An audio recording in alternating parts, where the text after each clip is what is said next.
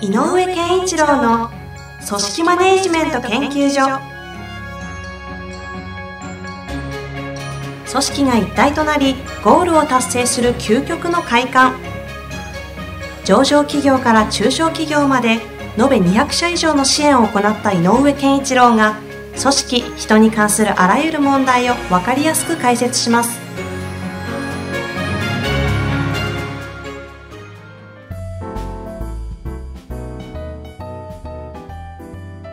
こんにちは、ナビゲーターの遠藤和樹です。井上健一郎の組織マネジメント研究所。井上さん、本日もよろしくお願いいたします。よろしくお願いします。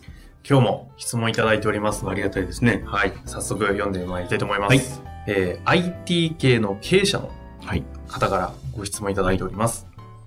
退職者が続出して止まりません。うん。30人から増えません。売上は伸びているので、社員を増やすことは急務なのに雇っても辞めていくという状態が続いています。入社時の OJT や研修も充実させています。うんそれでも離職者が後を絶たず、前からいた社員に疲弊も見られています。どこから改善していけば人材が定着しますか？人材というのは財産の財の人材が定着しますか？というご質問です。これはよく聞きますね。ねまあ、あはいの、何回か前にもね、退職の定着率の話がありましたね。ありましたね。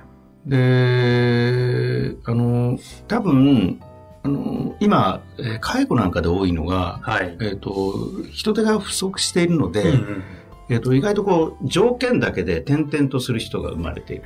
そうですね。辞めてもどっか必ずあるので、歯科衛生士さんとかね。そう。だから、ちょっと給与高いとこ行っちゃうぞ、ええみたいな感じで、えっ、と、転々とする方も増えている業界かもしれませんね。うんだから、そういう場合には、えっ、と、場合によっては、あの、給与水準というのは、一つの目安になるところではあるんですけど、はい。まあでも、多くの場合、給与問題というよりは、うんやっぱり会社自身が持っている求心力みたいな話になると思うんで、うん。だから OJT とかで教育ちゃんとしてますよっていうのは、あのいいんだけども、うんなんていうのかな。えー本人たちが何をこう満足感としているかはい。やっててね、っうん。ていうところに、えー答えが出てないんじゃないかなっていう気がするんですよね。でね、申し訳ないんだけど、はい。あの、30人未満ぐらいで、うんうん。えーっと、社員が辞めちゃうなとか、社員が元気がないなとか、えーなんか、例えば僕なんかがこう、一緒にこう考えてて、こんなことしましょうね、なんて言っても、なかなかうまく進まない。なんかこう、ドヨンとしたりとか、はい。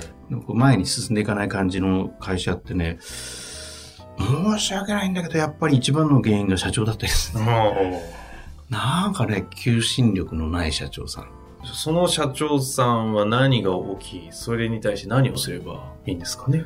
あのー向き合えてないんだよね。あの、抽象的な言い方をすると、社員と。だから、一人一人が何を持ってるかを、うん多分知らないと思う。だから、情報も不足してると思うね。現場の。うん。だから、社員、30人ぐらいだったら、誰々さんとこの子供は、来、来月誕生日だぐらいまで。あ、そんなですか？うん、知っててもいいんだよ。あそのぐらいでね、非常にやっぱり、あの、さっきから使ってる言葉だけど、うん求心力のある社長さんって意外とそういうことです。うーん。それは配慮みたいな感じなんですか？そそう、やっぱりね、えっ、と、あの、社員たちが望んでることは、はい。大きく言うと二つで、とにかく自分のためになることなので、その入り口としては、うん自分のことをよくし理解してくれているっていう上司とか会社が、っていうのが一つすごく重要で、なるほど。それであとは自分のためになることを教えてくれるとか言ってくれるとかっていうことなので、ああ理解され一つは自分のためかどうかうんと、自分のためになることを教えてくれると。あの、だから自分のことをちゃんと理解してくれる。あだから分かってるよっていうことを100%じゃないにしても、え、そんなことまで知ってくれてるんだっていうことはすごく重要で、で、派遣で行っちゃうでしょ？あ。多分、この、ちょっと IT としか書いてないんですが、あ IT に多いのは、あの、一人で企業先へ行っちゃうってことは、あの、特定派遣っていうんですかね、あの、うん。社員として雇用するんだけど、相手の常駐させてっていうパターンは結構そうすると、自分のチームはそっちになっちゃったりするね。確かにね、マネジメント実際には現場の他社の方のね、マネージャーとかだったりしちゃいますもんね。で、会社に戻ってきたら何か言われた。うん例えばね、なんでお前こんなにちょっと利益率今回の仕事悪いんだとか言われたら、うん。何言ってんですか？現場一緒に来てくださいよって言いたくなると思う。だかあらそういう時にちょこちょこって顔を出してくあ。れて、で、どうだ？うまくいってるか？とか、そこの、えっ、と、行っている出先の、えー会社の人にちゃんと聞いてくれてるかとか。なるほど。そういう情報収集はまずすごく重要なので、ああの、技術を教えてあげますよとか、仕事の内容を教えてあげますよっていうのは、さっき言ったように非常に、えっ、と、人手が不足しているところでは、もうひ逆に引く手あまたになってしまうのあ。で、うんうんえっ、と、給与水準とかで引っ張られちゃったりする。うん。うん。だけど、やっぱりきっちりとグリップを握ろうとしたら、やっぱり、あ、ここの会社でいることが気持ちがいいって思わないとやっぱ無理なので、そのためにはやっぱり30人ぐらいであれば、えっ、と、1人、社長がまず全社員をより細かく把握する。うん。で、30人超えられないのは、もしかしたらこの社長はやってるけど、増えた時に社長が目が届かないところでそれが起こってるからですよ。ああ。逆にね。さっき社長さんの問題が多い場合が多いって言ったけど、この逆の場合もあって、うんうん。社長さんが見れる限界30人なのよ。一人で見れる。そうするとそれ以上増やさなきゃいけない時には、もう一人必要なまあ確かに。の。同じような対比。なるほどだからナンバー2が必要なああ、ナンバー2いない可能性あの。る。だから人がいて、ちゃんと仕事もあるからっていうんであれば、ちゃんと,、えー、と自分たちの会社にある種のロイヤリティを持って働いてくれる人を増やすんであれば、30人は社長がげん頑張る限界。うん。で、もっと増やしたいなら、もう一人、同じようなマインドで、しっかりと社員と向き合う人を作らないと、なるほど難しいかもしれないな。あの、今のお話ですと、まず社長に問題があるかもしれない。かもしれない。仮説ね。あと、ナンバー2というところで、そう、あの、社長が頑張ってんだけど、えっ、と、社長の限界が通りで、で30人以上に、あの、増やせない。うん。まず目がいかなくなる。今度どっちかかもしれない。ぜひナンバー2の話はまた別の機会でもそれ自体を扱いたいぐらいなんですけど、うん先にその、社長がちゃんと目を届けて、届けられてないかもしれないということに関しては、はいちょもうちょっとこう、具体的なアプローチで言うと、多分社長さんたちって、とは言ってもどうしていいかわかんないんじゃないかなと思うんですよね。あの、よく言うのは、やっぱり社長は30人ぐらいなら、全社員と、もう本当にね、毎日20分とか、毎日、えっ、と、朝一番の時間をそれに割いて、えっ、と、社員との面談。うん。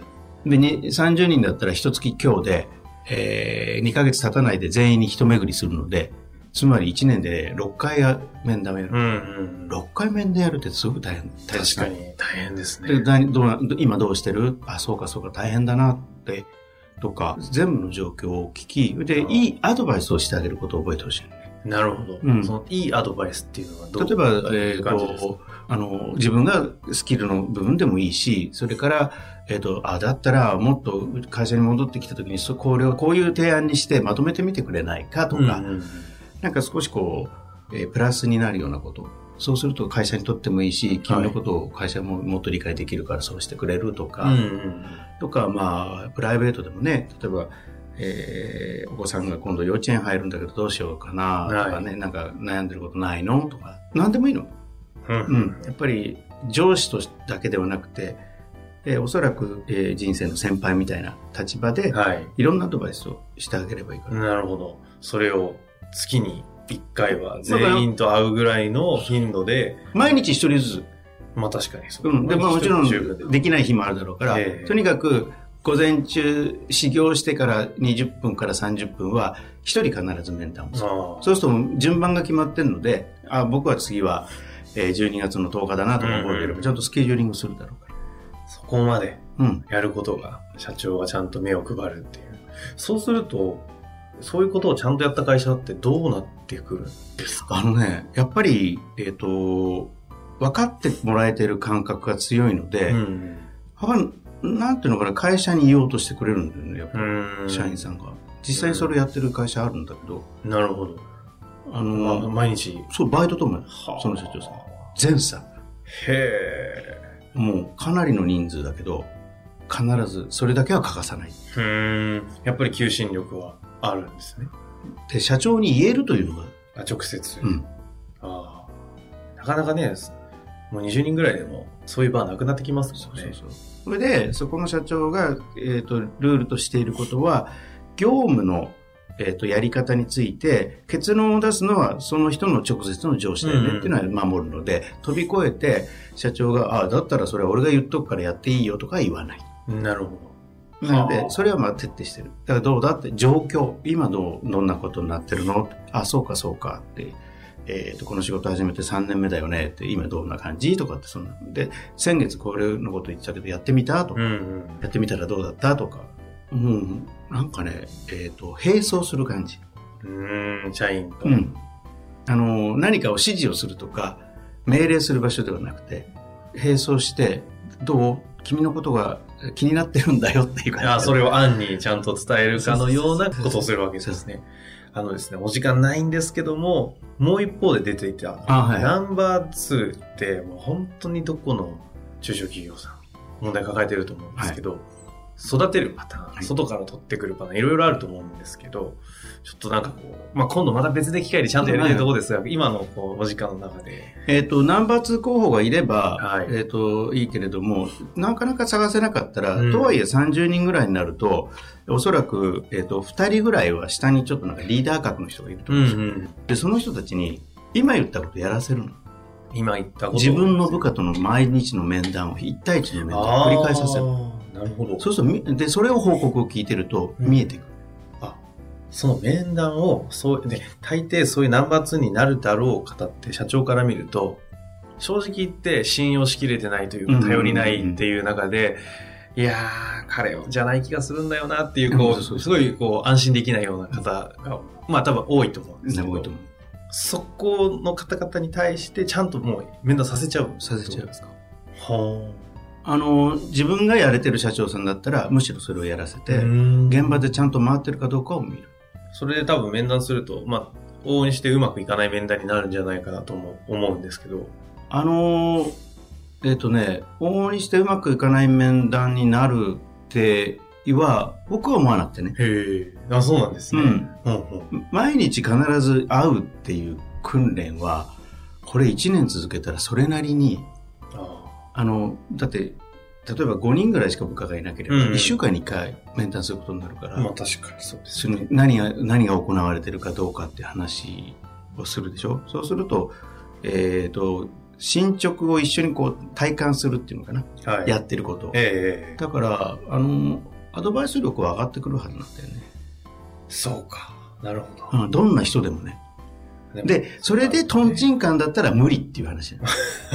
ああ。そういうこと。だから見えるよっていうのはそういうこと。で、ちなみに、あの、そこでトンチンガンだった場合にはどうすればいいものなんですか？えっ、と、それは管理範囲の、管轄範囲の人数を減らすか、もしくは、えっ、と、マネージメントという場所には向かないかもしれない。そういうトンチンカンな方に大抵、まあ、部長とか、うん。なんかそういう肩書きとかつけちゃってることってよくあるじゃないですか。でも、実際にやらせてみたら、井上さんのおっしゃる通り、面談させてみたら、あ、やっぱりトンチンカンだったぞとなった時って、うんこれ結構、うわーどうしようってなるじゃないですか。だから、要するにこう、人のマネージメントってことから外す。そこはもう、外しちゃう。うんで、業務の経験からして、えっ、と、何かの仕事をちゃんとはできるとしたら、うんそれの専任になってもらう。別に。に部長という肩書きを外せとはまあ確かに、専門的なスキルは強いかもしれないですしねでも。部下マネージメントは他に譲った人のマネージメンそうなってくると、もうじゃあせっかく任せようと思ったのにいなくて結局自分に戻ってきちゃうじゃト。可ないですか能性ある。この時は、今度外から探すもう。外探すしかない。そうですよね。やっぱり。ああ。あ、やっぱりそこは、じゃあ、や一旦は中でみやってみて、うんで、やっぱり無理だなってなったら、改めて、と思うんだよな。特に今の30人規模を、もう倍には少なくてもしたいっていうんならば、うんナンバー2は絶対必要。絶対ですね。絶対必要。なるほど。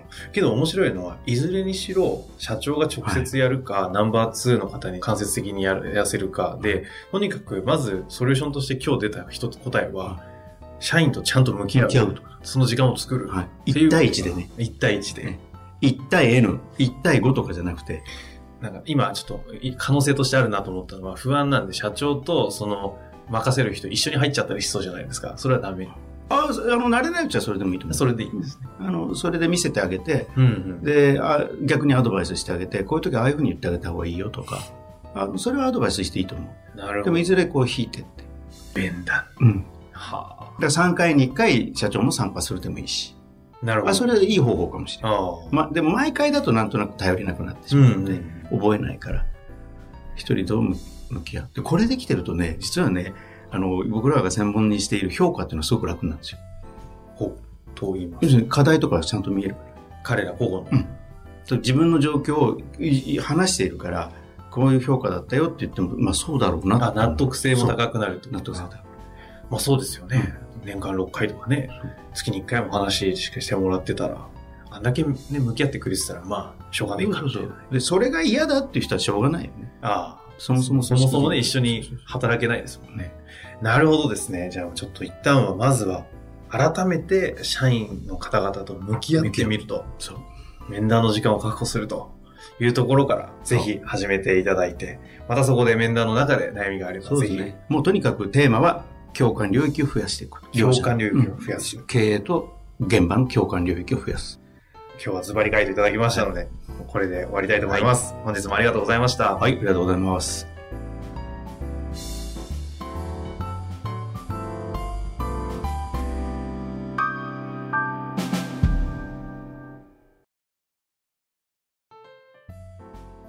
遠藤和樹です本日の番組はいかがでしたか？